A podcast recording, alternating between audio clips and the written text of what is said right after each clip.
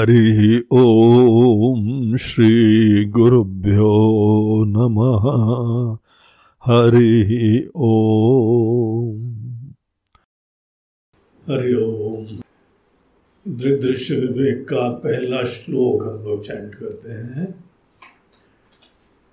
रूपम दृश्यम लोचनम दृक।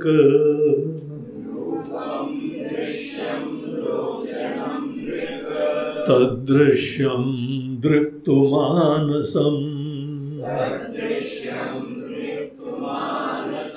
दृश्याधिवृत्तय साक्षी।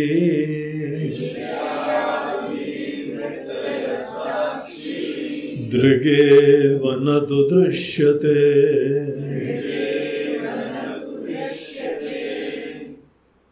तो पिछले सेशन में हम लोगों ने एक यात्रा प्रारंभ करी थी। तीर्थ यात्रा पे जा रहे हैं हम लोग। हाँ?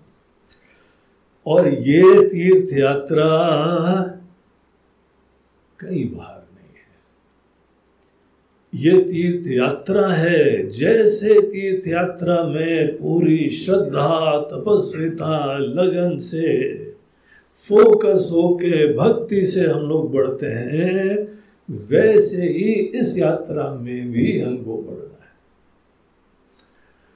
लेकिन यह यात्रा वो है जिस चीज़ के लिए बाकी यात्राएँ करा करते हैं, बाकी सब प्रिपरेशन है। तैयारी है असली यात्रा, ये यात्रा यहाँ पर हम लोग कर रहे हैं। तो आप सब बहुत पुण्यात्मा हैं कि हमारे साथ इस यात्रा पे निकले हैं। हम्म? ये यात्रा कहाँ से कहाँ तक है? ये हमसे प्रारंभ होके हमारी ही वास्तविकता तक की है। आज जो हम अपने आप को जानते हैं, उसमें कोई कुछ दोष है, कुछ कमियाँ है। बम्बई की भाषा में कुछ लफड़ा है? जो भी अपने आप को जान रहे हो ना, उसमें कुछ रगड़ा है। तो आज हमारी जो अस्मिता है, उसके अंदर क्या प्रॉब्लम हो सकता है? बोलते प्रॉब्लम तुम्हारी शक्ल पे दिखाई पड़ रहा है। ज़बरदस्ती टेंशन में हो, इतना बोझा लिए हुए हो डरे डरे जी रहे हो अकेले पने से युक्त हो बाहर मौसम बदलता है और आंधी तूफ़ान यहाँ आने लगते हैं। बाहर दुनिया में कोई व्यक्ति आता है, जाता है, यहाँ खुशी और गम होने लगते हैं। जो भी हमारी अपनी पहचान है, इसी को कहते हैं कि उसमें लफड़ा है, लफड़ा। उसमें कुछ कमी है, उसमें कुछ दोष है। और जो लोग अपनी वास्तविकता को जानते हैं, वो हमारे भगवान की तरीके से यहाँ पे खुशी आए, गम आए, कुछ भी आए। भगवान राम को एक क्षण जो है बाहर से गद्दी मिल रही थी। और दूसरे दिन दूसरा सवेरा भी नहीं हुआ, सूर्य उदय भी नहीं देखा। और बोला पैक ऑफ़ बगैर कुछ लिए हुए, कोई कैश नहीं, कोई क्रेडिट नहीं, कोई कार्ड नहीं, कोई लगेज नहीं, कोई एयर बैग नहीं, कुछ नहीं। चलो। ऐसे जीवन के अंदर उतार चढ़ाव हर व्यक्ति के आते हैं। जब भगवान बोलते हैं, हम भी नहीं छूटते हैं तो बेटा तुम कैसे बचोगे? हर व्यक्ति के जीवन की कहानी है। बाहर की दुनिया परिवर्तनशील है अनप्रडिक्टेबल है। क्या यहाँ घटना घटित होने वाली है? ज़्यादा उसमें एश्योरेंस मत रखो। हम लोग प्रार्थना करते हैं कि आप लोग का बाहर का जीवन भी सुखी रहे, संपन्न रहे, समृद्ध रहे, स्वस्थ रहे। लेकिन हमारी प्रार्थना अपनी जगह है, यथार्थ तो अपनी जगह। भगवान बोलते हैं कि हमारे इरादे कुछ और है बेटा। हम इसको किसी और अच्छी जगह ले जाना चाहते हैं? इसीलिए बाहर की दुनिया जो है टोटली अनप्रडिक्टेबल है। कुछ नहीं पता। और इसी दुनिया में हम सबको जीना होता है। तो यहाँ पर अगर बाहर की चीज़ों के ऊपर आश्रित होके देखिए, राम जी जो है, कैसे ग्रेस से जीवन के उतार चढ़ाव को स्वीकार करते हैं। मुखाम्बुज श्री रघुनंदन से में सदा तुषा मंजुल मंगल प्रदा। गोस्वामी जी वंदना करते हैं, राम जी की, बोलते हैं आई डू प्रणाम्स।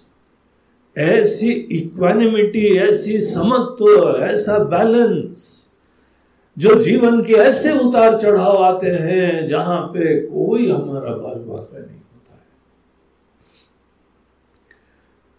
तो जो भगवान के भक्त लोग हैं, श्रद्धालु लोग हैं, उनके लिए ये बहुत इंपॉर्टेंट इंक्वायरी का विषय बन जाता है।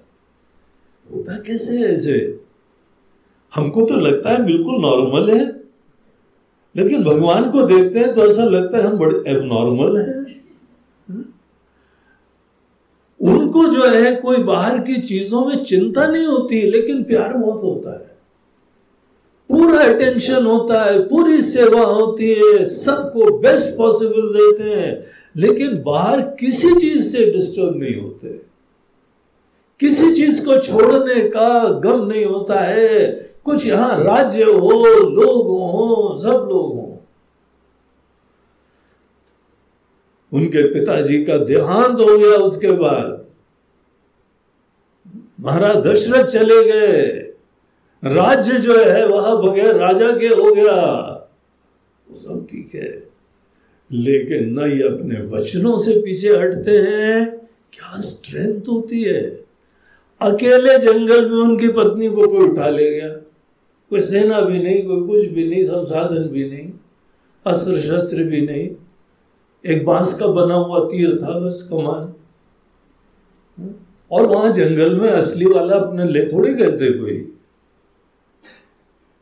और हरा भी दिया उसको।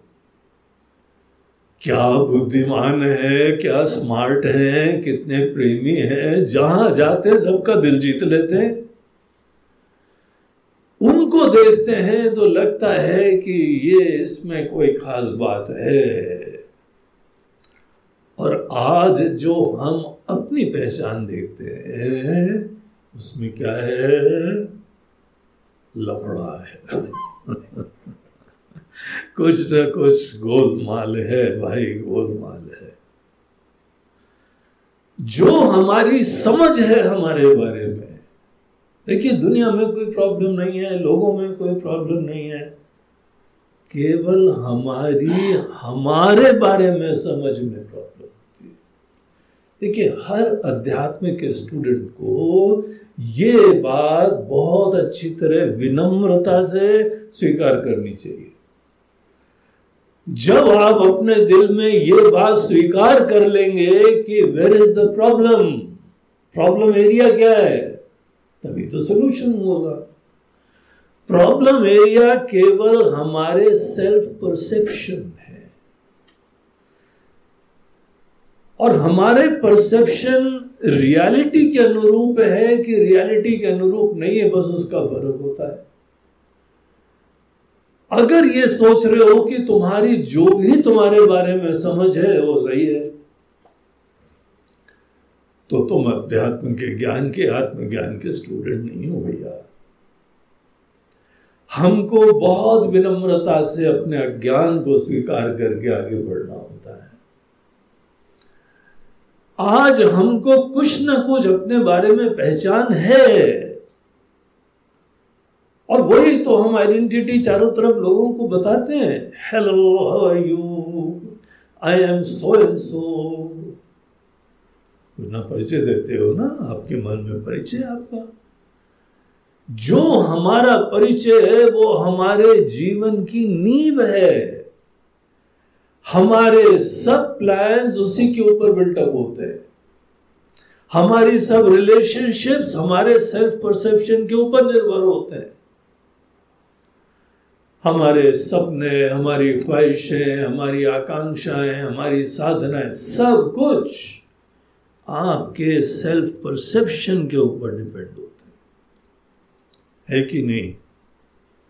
बोलो बोलो। है ना और जो हमारा परसेप्शन है वो ही प्रॉब्लम है। राम जी का जो अपना सेल्फ परसेप्शन है, वो बड़ा दिव्य है। वो नई लाइफ को एस्केप कर रहे हैं। नए जीवन के उतार चढ़ाव को एस्केप कर रहे हैं। हमारे अंदर कुछ ना कुछ ऐसा है कि हम अनेकों जगह जाते हैं, वहाँ पर भी सक्सेस भी नहीं हो पाती है। एंजाइटी होती है, चिंता आ जाती है। हम्म? तो ये जो यहाँ पे हमारी सेल्फ परसेप्शन और एक हमारी रियलिटी होती है। From self perception to self reality ये हम लोगों की यात्रा का रोड मैप है। समझ रहे हो ना? हम जो बात कह रहे हैं सब बात हो रही ना कम्युनिकेट ये यात्रा है और कितनी फैसिनेटिंग यात्रा है कितनी इंटरेस्टिंग यात्रा है। ऐसी यात्रा के बारे में हमको कोई कहीं नहीं बताता है। स्कूल में बताया क्या? वहाँ पर तो Jack and Jill went up the hill वही सुना तुमने क ख ग सुन लिया ए बी सी डी सुन ली वन टू थ्री फोर सुन लिया। लेकिन हमारी अपनी धारणा से लेके हमारी यथार्थ तक को जाना। That is the subject matter of Vedanta समस्त वेदांत के ग्रंथों का यही विषय है। और हमको तो ये बहुत रोमांचित करता है। Very excite I get excited with this very subject how beautiful हमारे सेल्फ परसेप्शन से हमारी रियलिटी और कौन ये यात्रा करता है? सब लोग नहीं करते हैं यात्रा। जिसको लगता है कि हमारा self perception is erroneous something not valid incorrect अपनी समझ के वजह से हमारे मन में रियलाइजेशन होता है कि कुछ ना कुछ हमारी समझ में कमी है। और हम ओपन है उसको एनालाइज करने के लिए एक्सप्लोर करने के लिए, परिवर्तन करने के लिए चेंज करने के लिए, क्योंकि हम सपने में नहीं जीना चाहते। हम रियलिटी में जीना चाहते हमारी जो आज की धारणा है, उसको पकड़ के मत रखना। अगर उसको पकड़ के रखोगे, अगर उससे अटैच हो जाओगे तो ये यात्रा के लिए हम काबिल नहीं हम पात्र नहीं अपने अंदर जो है परिवर्तन की भावना, संभावना पूरी रखनी चाहिए। देखिए, एक जगह के एक महात्मा जी बता रहे थे कि तुमको पता है मृत्यु क्या होती है? मृत्यु उसको बोलते हैं जहाँ पे आपके जीवन की सब चीज़ें आपसे छूटेंगी। घर बार धन, दौलत, रिश्ते, नाते, वो तो छूटेंगे छूटेंगे।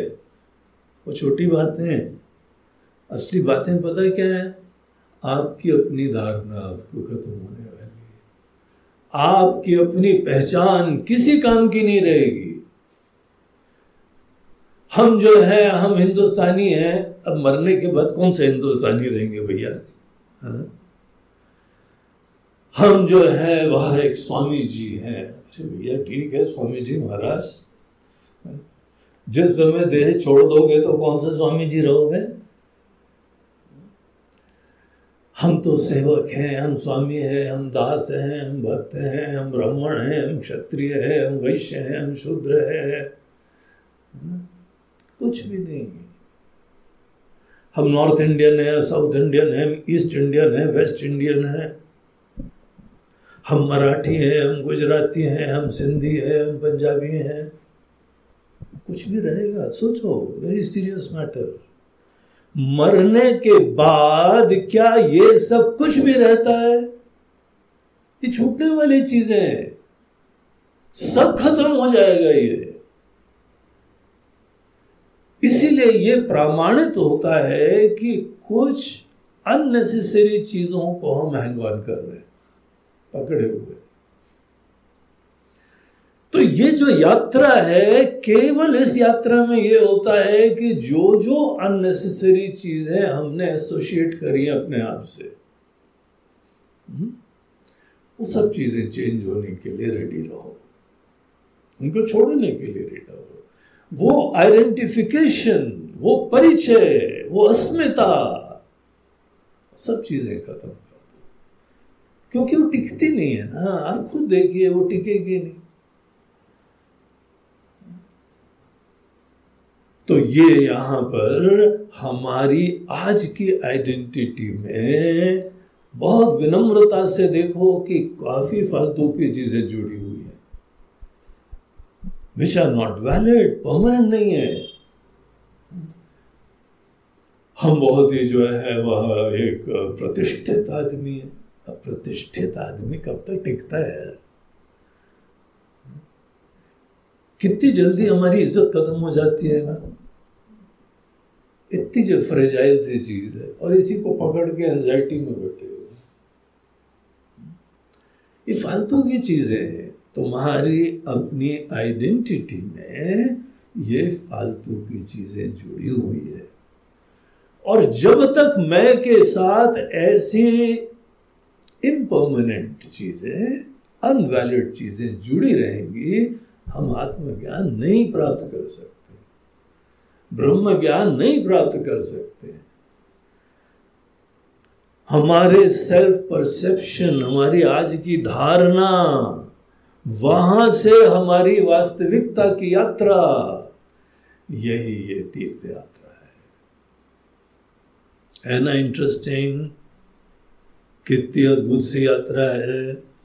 और इस यात्रा में हम लोग सवेरे निकल गए। जो लेट आया, वो थोड़ा मिस कर गया। उसने बस को ज्वाइन तो कर लिया है, लेकिन पिछले वाले नज़ारे देखे ही नहीं इन्होंने। लेकिन ठीक है, मजबूरी थी कोई। हमको पता है। तारीफ़ की बात यह है कि मजबूरियों के उपरांत भी पहुँच गई। लेकिन यह यात्रा में जो पहले के नज़ारे बहुत अद्भुत है यहाँ हम लोगों ने देखा कि इसको जानने के लिए जब जब कोई अनुभव करते हैं तो हमको अनुभव करा हमने, बोलते हमने देखा, हमने सुना। एक हम होता है ना हम का यहाँ परिचय प्राप्त करने का श्री गणेश हुआ तो गुरु जी ने अपने शिष्य से पूछा, बेटा, कौन देखता है? कौन जानता है? जब तुम अनुभव कर रहे हो तो कौन देख रहा है? बोलता गुरु जी हम देख रहे हैं। बोलते ये तो पता है बेटा, तुम ही देख रहे हो, लेकिन वो तुम कौन है? ये चर्चा का विषय है। जो अनुभव कर रहा है, उसका तुम्हारे मन के अंदर क्या परिचय है? आज तक नहीं सोचा है, लेकिन हाई टाइम सोचो, विचारो। कौन देख रहा है? ये सुन रहा है ना सब? आप इस समय प्रवचन सुन रहे हैं ना? तो एक अपने आप से प्रश्न करिए, कौन सुन रहा है? एक व्यक्ति है, एक इंडिविजुअल है, जिसमें श्रद्धा है, जिसमें जिज्ञासा है, जो इस यात्रा पे चलने का इच्छुक है, जिसको अपनी वास्तविकता को जानने की उत्कंठा है। वही तो व्यक्ति सुन रहा है ना ये सब। अब जिसके अंदर श्रद्धा नहीं होगी, वो थोड़ी बैठेगा आके यहाँ पे। तो जो भी यहाँ पे मैं है उस मैं को समझने की कोशिश करो। तो उन्होंने गुरु जी ने बोला कि चलो बेटा, एक एक स्टेप के ऊपर चलो। जब तुम दुनिया देखते हो तो यहाँ हमारा प्रश्न था कौन देख रहा है? तो उसने बोला, इंद्रिया से देखते हैं महाराज जी। इंद्रिया ही देखने वाली हैं। ये आँखें, ये कान, ये नाक, ये सब चीज़ें हैं। इंद्रिया नहीं होती तो ये इंद्रिया विंडोज़ टू दी वर्ल्ड होती हैं। दुनिया को देखने के लिए इंद्रियाँ हमारी खिड़कियाँ होती हैं, कितनी अद्भुत सी होती हैं। एक आँख खोलते हो तो उसके बाद देखो रूप रंग की दुनिया,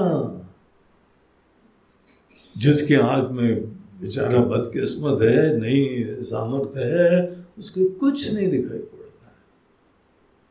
कान, आप शब्द सुन पा रहे हो, म्यूज़िक सुन पा रहे हो, भजन सुन पा रहे हो दूसरों की वचन सुन पा रहे हो, प्यार की बातें, ज्ञान की बातें सुन पा रहे हैं, क्योंकि कान है। तो जो भी इंद्रिया होती है महाराज जी, वही सब चीज़ों को देखने वाली होती है। तो स्टूडेंट ने रिप्लाई करा तो गुरु जी बोला, ठीक है, इंद्रिय ही दृष्टा है, दुनिया दृश्य है।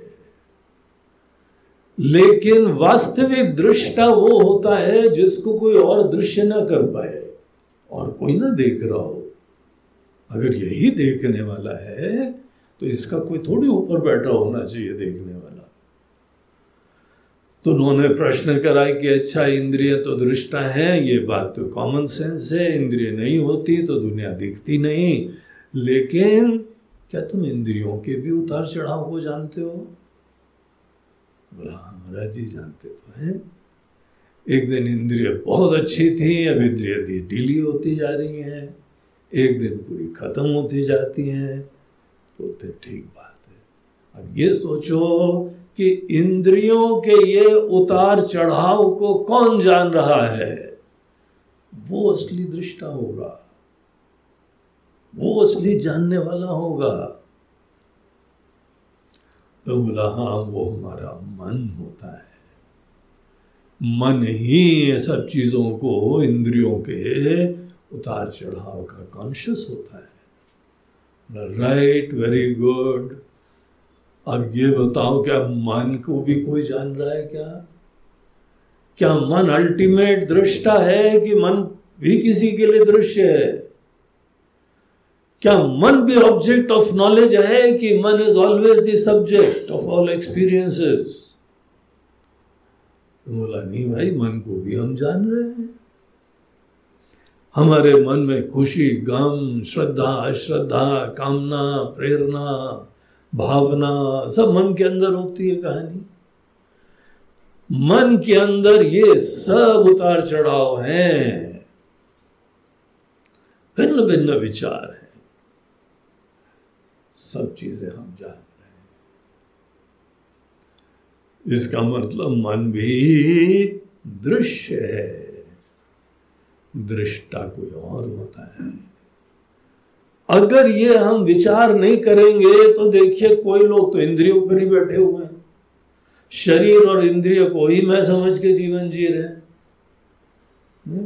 वो सेल्फ इंप्रूवमेंट करते हैं, उस सेल्फ इंप्रूवमेंट में सेल्फ केवल शरीर और इंद्रिय ही होती है। कुछ लोग अपने आप को मन समझ रहे हैं तो मन को ही सुंदर बनाने की कोशिश करते रहते हैं। वो पता लगा हम मन है ही नहीं। मन भी दृष्टा, दृश्य है, कोई और जान रहा है मन को। तो इसीलिए, देखिए, मन को सुंदर बनाने बहुत इंपॉर्टेंट होता है। मन अच्छा रहे, प्रसन्न रहे, खुश रहे, शांत रहे। ये इंपॉर्टेंट चीज़ है, लेकिन ये भी इंपॉर्टेंट है कि यद्यपि हमारी फैकल्टीज बहुत अच्छी होनी चाहिए। लेकिन हम फैकल्टीज नहीं है तो मन नहीं हो। तो मन का भी जो दृष्टा होता है, वो हमारी वास्तविकता है। तो यहाँ तक हम लोग पहुँचे थे। यहाँ तक हम लोगों की यात्रा चली थी और उसके बाद ये एक शब्द का प्रयोग करा गया था कि मन को जो जानता है वो एक चेतन एंटिटी हम कॉन्शियस है ना? मन को जान रहे हैं ना? मन को जान रहे हैं, यही मतलब कि जो मन को जानता है, एक चीज़ तो पक्की हो गई। वो एंटिटी ही उसका नेचर कॉन्शियसनेस है। कॉन्शियस एंटिटी है वो। तभी तो कॉन्शियस होते हैं। देखिए कॉन्शियस वर्ड बड़ा इंटरेस्टिंग है, इसको वो मनन करो। कॉन्शियसनेस एक ऐसा प्रकाश जैसा है, प्रकाश पूरा नहीं है, प्रकाश जैसा है। जिसके वजह से हम किसी चीज़ को जान पाते हैं। आपके मन के अंदर इस समय क्या विचार चल रहा है? जो भी चल रहा हो इमेटीरियल है। लेकिन आप जान रहे हैं ना, जिसके वजह से हमारे मन के अंदर विचार और भावनाएँ हमारे ज्ञान का विषय बन रही हैं। उस लाइट को, उस अवेयरनेस को, उस चेतना को कॉन्शियसनेस कहा जा रहा है। जो भी मन का दृष्टा है, वो यही है, आपके सामने है, आप भी जान रहे मन को। लेकिन ये मैं है, इसका परिचय नहीं है हमको। हमारा सेल्फ परसेप्शन कोई बहुत ही छोटा सा बना हुआ था। वास्तविक हम जो मन को जान रहा है, वो हम है। और उसके ऊपर विचार करके देखो, वो केवल कॉन्शियसनेस मात्र है, चेतना मात्र है। हमारी बात मानना मत, आँखें बंद करके देखो फैक्ट को देखो।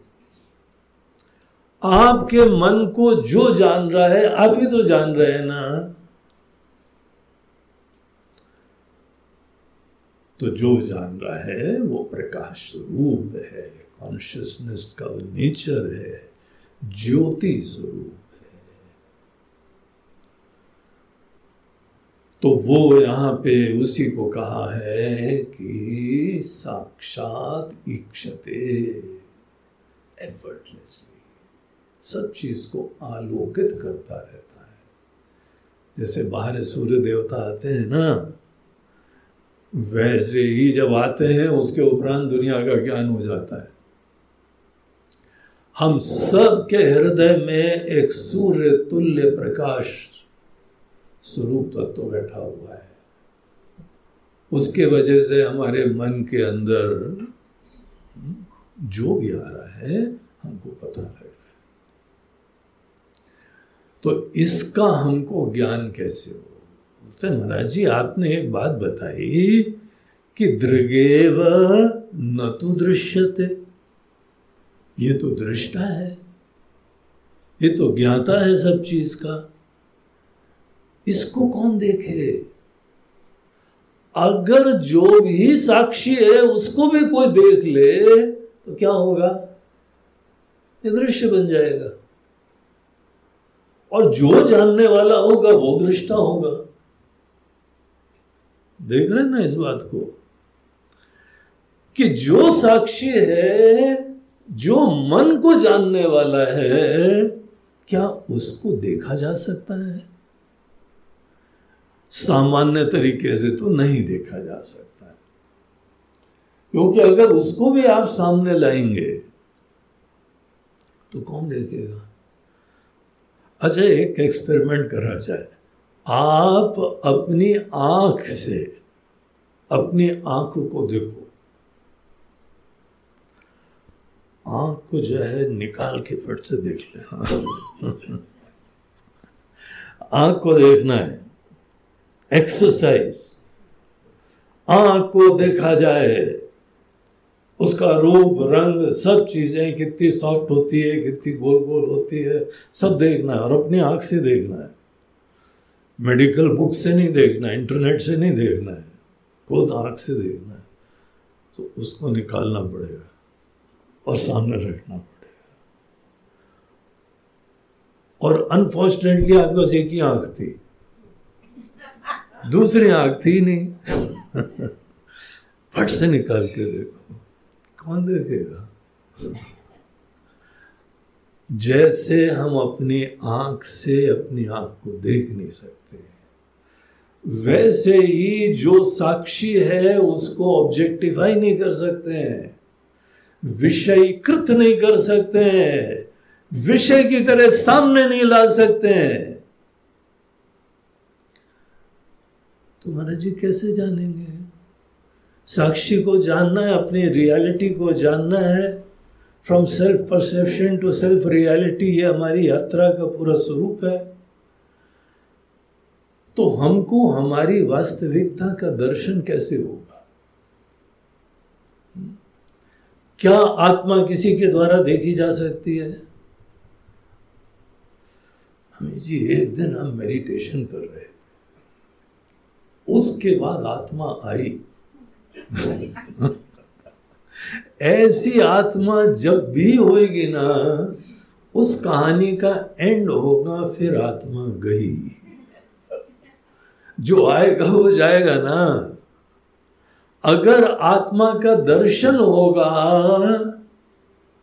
तो आत्मा के दर्शन की इंतहा भी होगी, अलविदा भी होगा। नाइस मीटिंग यू कल सवेरे मेडिटेशन में फिर मिलेंगे। अभी मेडिटेशन खत्म। अर्थात जो साक्षी है उस साक्षी को कैसे देखा जाए? तो बोलते हैं, बेटा, इसीलिए पहले श्लोक में ही हमने एक बात कही थी, दृगेव न तो दृश्यते। दृष्टा को कभी सामने देखा नहीं जा पाता है। इसीलिए हम लोग जो जो बातें सोचते हैं ना, हम जान गए, हम जान गए। बोलते हैं, क्या जाने हो, बताओ? तो जो भी हम उसको समझ रहे हैं वो आत्मा नहीं, आत्मा के बारे में कुछ धारणा होगी, कुछ हमारी श्रद्धा होगी, कुछ कल्पना होगी। वास्तविकता तो सामने ला नहीं सकते, क्योंकि उसके बाद कौन देखे? एक कवि ने कहीं भगवान के जो है वंदना करते हुए कहा, हे भगवान, हमारी मजबूरी समझो। जो जवान बोलती है ना वो कभी देखती नहीं है। और जो आँखें देखती है उसके पास जवान नहीं है। बोलते मोटर ट्रेजिडी हमारी ही जो यहाँ जवान भिन्न भिन्न बातें बोलती है। हे भगवान कृष्ण आप कैसे सुंदर हो ये हाँ, जवान बहुत बढ़िया बढ़िया बातें बोल रही है। वो कभी नहीं देखा उसने। उसमें देखने का सामर्थ्य नहीं है। और जो आँखें देखती है, उसमें जवानी नहीं है। ये तो एक कहानी है, लेकिन यहाँ आत्मा को तो देख भी नहीं सकते हो, क्योंकि वो ही देखने वाली है। तो प्रश्न होता है कि महाराज जी, फिर तो ज्ञान कैसे प्राप्त करा जाए? ज्ञान की प्राप्ति तो सदैव किसी चीज़ को देखने के द्वारा ही होती है। हमारे स्कूल में, हमारे कॉलेज में जो जो चीज़ों का ज्ञान प्राप्त करा, उस चीज़ को ऑब्जेक्टिफाई करा जाता है। दिखाया जाता है लुक दिस इज़ दिस ये हमारा जो है लंग है, ये हमारा हार्ट है, ये हमारी किडनी है और ये हमारा ऐसा दिखाया जाता है ऑब्जेक्टिफाई करते हैं, तभी ज्ञान होता है ना। ये फूल है, ये फल है, ये सब्ज़ी है, ये सूरज है, ये चंद्रमा है। हम जब किसी चीज़ को देखें, तभी तो ज्ञान होता है। तुम्हारे जी आत्मा को तो देख नहीं सकते तो आत्मा का ज्ञान ही नहीं होगा, ऐसा मतलब है क्या? बोलते हैं, ऐसा भी नहीं हो सकता है। क्योंकि यहाँ पे अनेकों ज्ञानी लोग हैं, ऋषि मुनि लोग हैं, भगवान है जो सब आत्मा का ज्ञान रखते हैं। और आपको आत्मा का ज्ञान दे भी सकते हो। तो कोई ना कोई ट्रिक तो होगी ना। यही तो गुरु लोगों की बड़ी ट्रिक होती है। हाँ? कैसे आत्मा का ज्ञान दिया जाए? तो बोलते हैं कि देखो, सब चीज़ें आँखों से देखने से नहीं जानी जाती। अनेकों दूसरे ज्ञान के प्रमाण होते हैं मीन्स ऑफ़ नॉलेज होती है। तो मीन्स ऑफ़ नॉलेज भिन्न भिन्न प्रकार की होती है।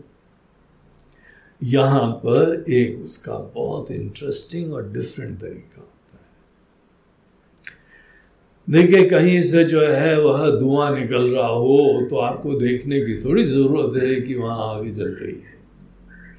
आपने धुआँ देखा और आपको आग के अस्तित्व का प्रमाण मिल गया, परिचय मिल गया। हम्म? आग देखी नहीं आपने तो भी पता लग गया। तो ये बोलते हैं डिफरेंट मीन्स ऑफ़ नॉलेज ये अनुमान प्रमाण होता है।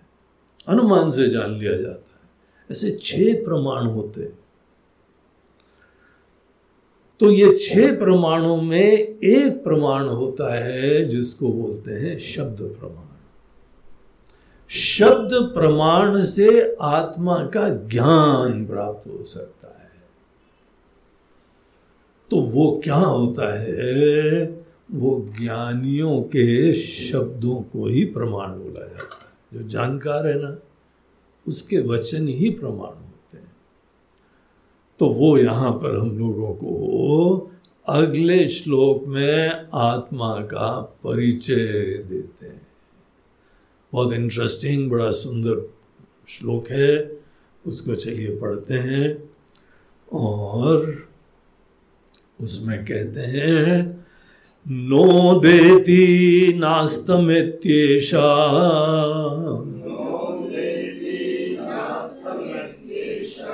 न वृद्धिं याति न क्षयम्।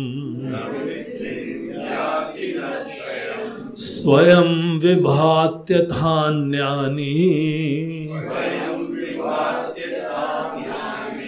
भासयेत् साधनं विना।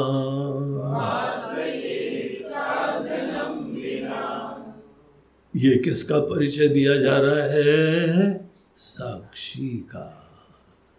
साक्षी के बारे में हमको यहाँ पे इस पाँचवें श्लोक में लक्षण दिया जा रहा है पॉइंटर दिया जा रहा है। जो असली आप हैं, वो आप नहीं जो दुनिया में अपना कार्ड देख के बताते रहते हो, ये हम हैं। ये हमारा देखो रेज्यूमे ये हमारा बायोडाटा ये आधार कार्ड है हमारा आधार कार्ड। हाँ? वो हमारा परिचय जो दुनिया में हम चेहरा लगा के घूमते हैं और ये साक्षी का परिचय वो मैं जो मन को भी जान रहा है, वो असली मैं है। उसका परिचय देते हुए यहाँ पे देखिए क्या कहते हैं।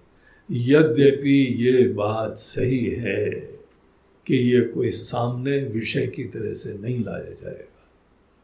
एंड थैंक गुडनेस नहीं लाया जाएगा। अगर आत्मा को विषय की तरीके से बना दिया तो क्या होगा? आत्मा दृश्य हो जाएगी, और जैसे बाकी सब दृश्य के धर्म होते हैं, अनित्यता, नश्वरता, आवागमन, थोड़ी देर की कहानी, सब वही कहानी इसकी भी हो जाएगी। इसीलिए जो साक्षी है, वो दृश्य तो नहीं होगा। लेकिन तो भी उसका ज्ञान अनेकों प्रकार से प्राप्त कर सकते हैं। कैसे ज्ञान प्राप्त करें? बोलते हैं कि आप अपने मन के अंदर किसी भी विचार को देखिए और फिर अपने ही मन के कोने से देखिए कौन प्रकाशित कर रहा है। हुँ? कौन जान रहा है इसको? जो जान रहा है, उसके बारे में शुरुआत में अनुमान प्रमाण से। इंफरेंशियल नॉलेज इंफरेंस के द्वारा। बुद्धिमत्ता से अनेकों उसके लक्षण आपको मिल जाते हैं। तो क्या चीज़ें पता लगती हैं? तो बोलते हैं, नो देती। ये अंग्रेज़ी वाले जो है ना ज़बरदस्ती बोलते हैं नो वर्ड जो है अंग्रेज़ी है। संस्कृत में हज़ारों साल से प्रयोग हुआ है। नो देती, न उदेती इज़ नो देती। अब नो इंग्लिश है कि संस्कृत है? या अंग्रेज़ी वाले तो सब शब्द जो है ना उधार के मांग कर लाए हुए हैं। मदर, फादर, ब्रदर, सब संस्कृत के वर्ड को तोड़ मरोड़ के उन्होंने अंग्रेज़ी बनाया हुआ है। ऐसी भाषा के ऊपर ज़्यादा भरोसा नहीं करना चाहिए। अंग्रेज़ी दो चार बोल ली ये नहीं समझनी स्मार्ट हो, तुम सेकंड हैंड हो। ओरिजिनल नहीं हो ओरिजिनल तो संस्कृत वाले अभी थोड़े दिन में फ़ैशन बदलने वाला है, बड़ा तेज़ी से चल रहा है संस्कृत का काम।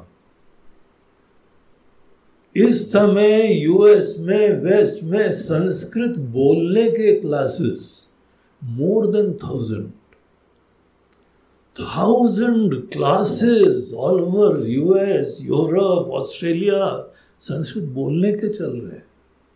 वो ग्रामर वामर नहीं, उन्होंने अप्रोच चेंज कर दिए हमारे जो संस्कृत के टीचर थे ना, हमको संस्कृत समझाते थे तो बोलते हैं, पहले तो रामा, रामू, रामा याद करो। सब उसके धातु पाठ और उसके डिक्लेंशन और ये सब याद करो। और नहीं याद करा तो केवल जो है डंडा परेड होती है।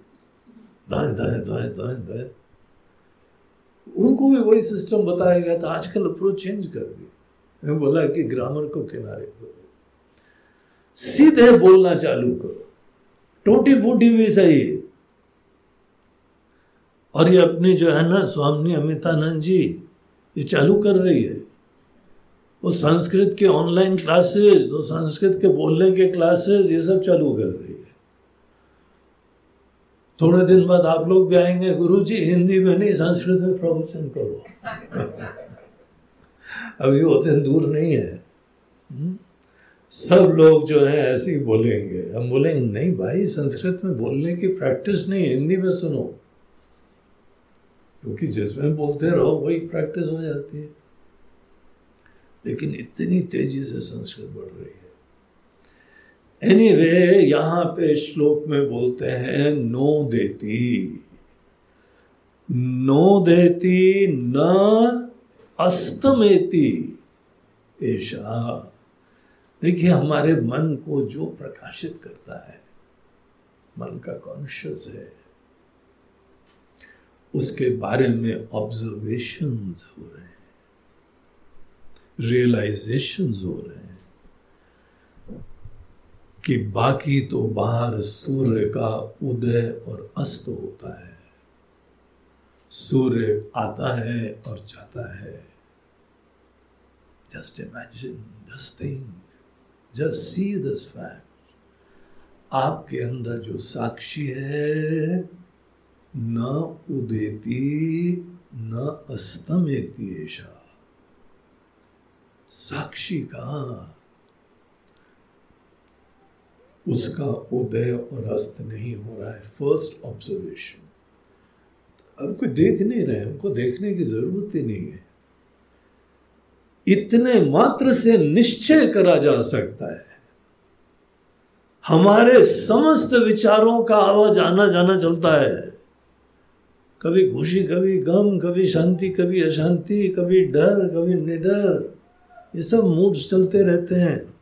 लेकिन जो इसको देख रहा है, जो इसका कॉन्शियस है, वो चेतना, वो अवेयरनेस न देती, न अस्तमेती। उसका आना जाना नहीं हो रहा है। वस्तुतः ये हमारी कहानी है। हमारा आना जाना नहीं हो रहा है।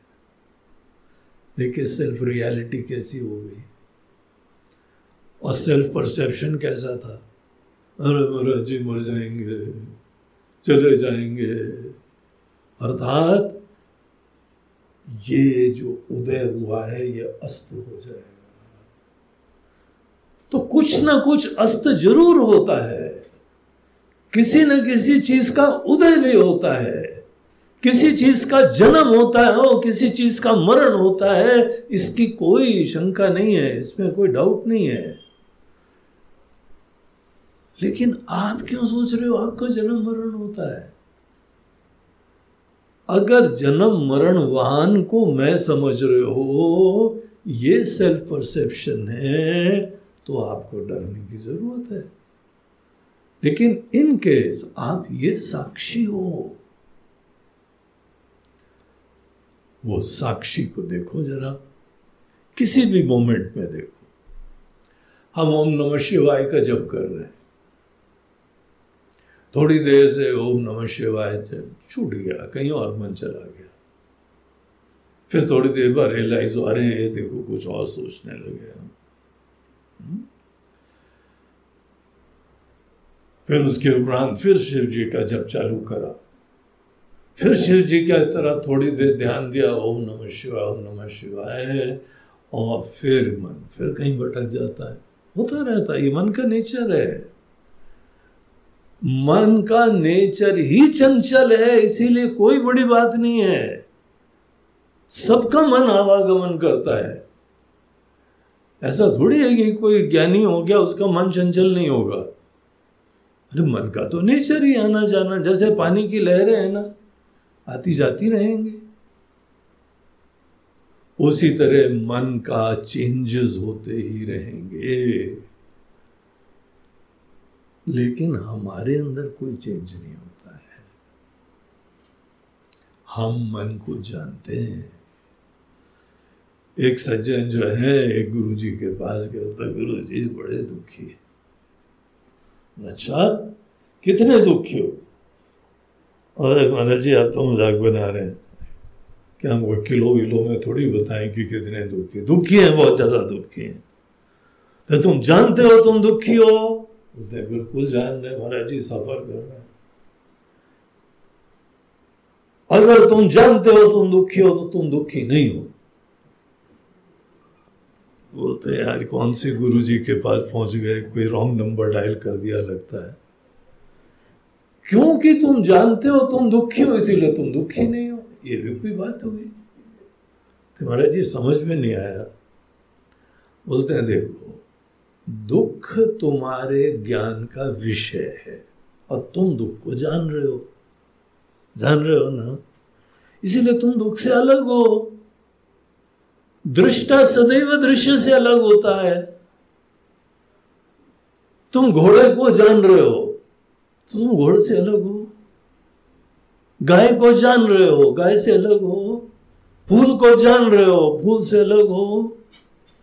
जिस चीज़ को भी हम जानते हैं, हम उससे अलग होते हैं। और ये हमारा ज्ञान का विषय बनता है। अगर तुम दुख को जान रहे हो तो दुख तुम्हारे ज्ञान का विषय है। तुम कॉन्शियस हो उसके। तुम उससे किनारे खड़े हुए हो। इसीलिए तुम दुखी थोड़ी हो। कुछ इसी अंदाज में यहाँ पर बोल रहे हैं कि मन के अंदर सब भिन्न भिन्न विचार और इमोशंस आते रहेंगे। लेकिन हमारी यात्रा उधर चल रही है कि मन को कौन जान रहा है? एक कॉन्शियसनेस है, एक चेतना है। देखो जिस दिन से वो चेतना आई ना, उसी दिन से हम और आप ज़िंदा हैं। ये जब कॉन्शियसनेस आती है, तभी इंसान ज़िंदा होता है। तो ये कॉन्शियसनेस की तरफ़ ध्यान मोड़ो। ये चेतना की तरफ़ ध्यान मोड़ो। तो बगैर उसको सामने लाए हुए, बगैर उसको ऑब्जेक्टिफाई करते हुए, हम केवल ऑब्जर्वेशंस कर रहे हैं। कि सदैव ये विद्यमान होती है, इसका आवागमन नहीं होता है। न उदेती, न अस्तमेती ऐशा, इसका अस्त भी नहीं होता है। उदय होता है जन्म, अस्त होता है मरण। अगर आप शरीर मात्र को देख रहे हो तो यह एक दिन खत्म हो जाएगा। वो व्यक्ति भी खत्म हो जाएगा। जिसकी पहचान आपको शरीर से ही है वो एक दिन जाएगा वो चाह के भी नहीं टिक सकता है। अभी हम लोग तीर्थ यात्रा में गए थे ना तो वहाँ भगवान कृष्ण का मृत्यु का स्थान देख के आए। हम्म, भाल का तीर्थ करके एक जगह सोमनाथ के बाहर। वहाँ भगवान कृष्ण एक पेड़ के नीचे बैठे हुए थे और उनके पैर में एक मणि सी थी। बहुत ही चमकती हुई। तो एक किसी शिकारी ने देखा, बोला, वो थोड़ा सा अंधकार हो रहा था। बोला, ये तो आँखें चमक रही हैं किसी जानवर की। उसने दूर से निशाना मारा और तीर जाके भगवान कृष्ण के पैर जहरीला तीर और एकदम जो है वो दौड़ के गया वहाँ, बोला, ये तो कोई व्यक्ति बैठा हुआ है। और व्यक्ति नहीं, वो तो द्वारकाधीश थे, द्वारका के राजा थे। सब लोगों को पता था। बोला, अरे तो कितनी बड़ी गलती हो गई हमसे? तब से पैर में मणि पहनना बंद कर दिया गया है। ऐसी ट्रेजिडीज ना हो जाए, हैं? वो तो भगवान की दिव्यता थी, वो पहनते थे उनके। कौन कौन सी गले में माला, कौन सी मणि, ये सब होता था। तो उनको जो है, शरीर तो उनका भी चला गया। लेकिन सदैव वो जानते थे कि हम तो वो साक्षी हैं। न उदेती, न अस्तमेती ऐसा जो जो अपना बर्थडे मनाते हैं ना, उनको ध्यान देना चाहिए। हम उस समय अपने आप को साक्षी नहीं देख रहे हैं। हम ऐसी चीज़ से आइडेंटिफाई कर रहे हैं जिसका जन्म हुआ है। वस्तुतः जो हम शब्द का अर्थ है, वो साक्षी है। और उसका कोई उदय नहीं होता है, कोई अस्त नहीं।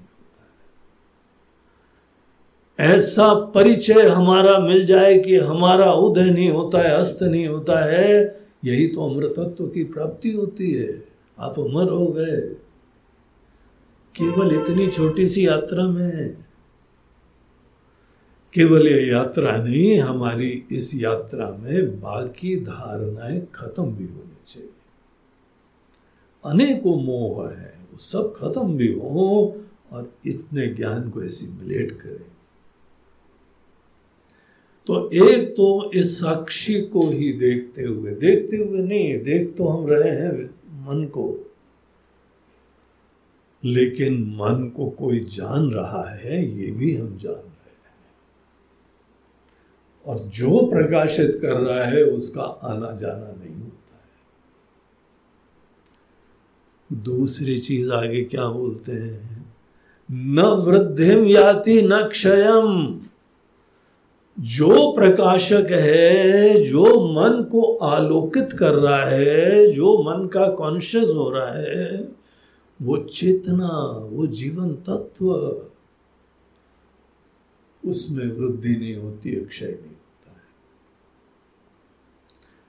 लेकिन शरीर में वृद्धि भी होती क्षय भी होता है। क्षय अर्थात बुढ़ापा क्षय अर्थात बीमारी अनेकों रोग, विकार, ये अनात्मा में उसका धर्म होता है, उसमें सदगुरु होता है। हम शरीर को, इंद्रिय को, मन को पकड़ के बैठेंगे ना, ये चेंजिंग होती है।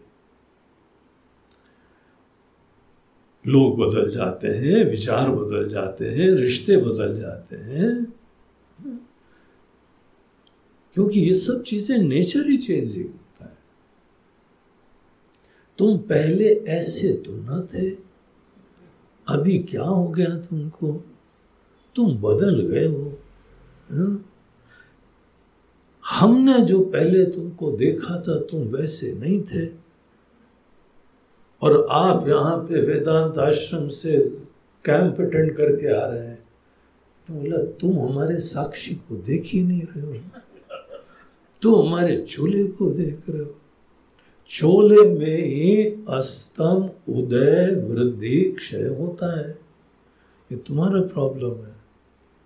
तो हमारे साक्षी को देखो, हमारे अंदर वो चेतना को देखो। फिर हम कभी नहीं बदलेंगे। तुमको कभी धोखा नहीं होगा। हम्म? तो ये यहाँ पर देखिए साक्षी को देखते हुए एक ऐसी चेतना है जो सदैव विराजमान रहती ऐसा कभी भी नहीं होता है कि जैसे सूर्य का प्रकाश कभी कभी बहुत ज़्यादा हो गया और जो है वहाँ बोला कि देखो एक्लिप्स होने वाली चश्मा लगा के देखना। बड़ी उसकी इंटेंसिटी हाई होती है वो जो वेव्स निकलती हैं हम्म, तीव्र इंटेंसिटी हो जाती है। आपके अंदर साक्षी, उस साक्षी के अंदर ऐसे उतार चढ़ाव कभी नहीं होते। ये ऑब्जर्वेशंस कर रहे हैं, ये निश्चय कर रहे हैं, ये देख रहे हैं, हम अपने एक्सपीरियंसेस में वैलिडेट कर रहे हैं इस चीज़ को। जो मन को जानने वाला है, उसके अंदर सडनली बहुत तीव्र लाइट हो गई।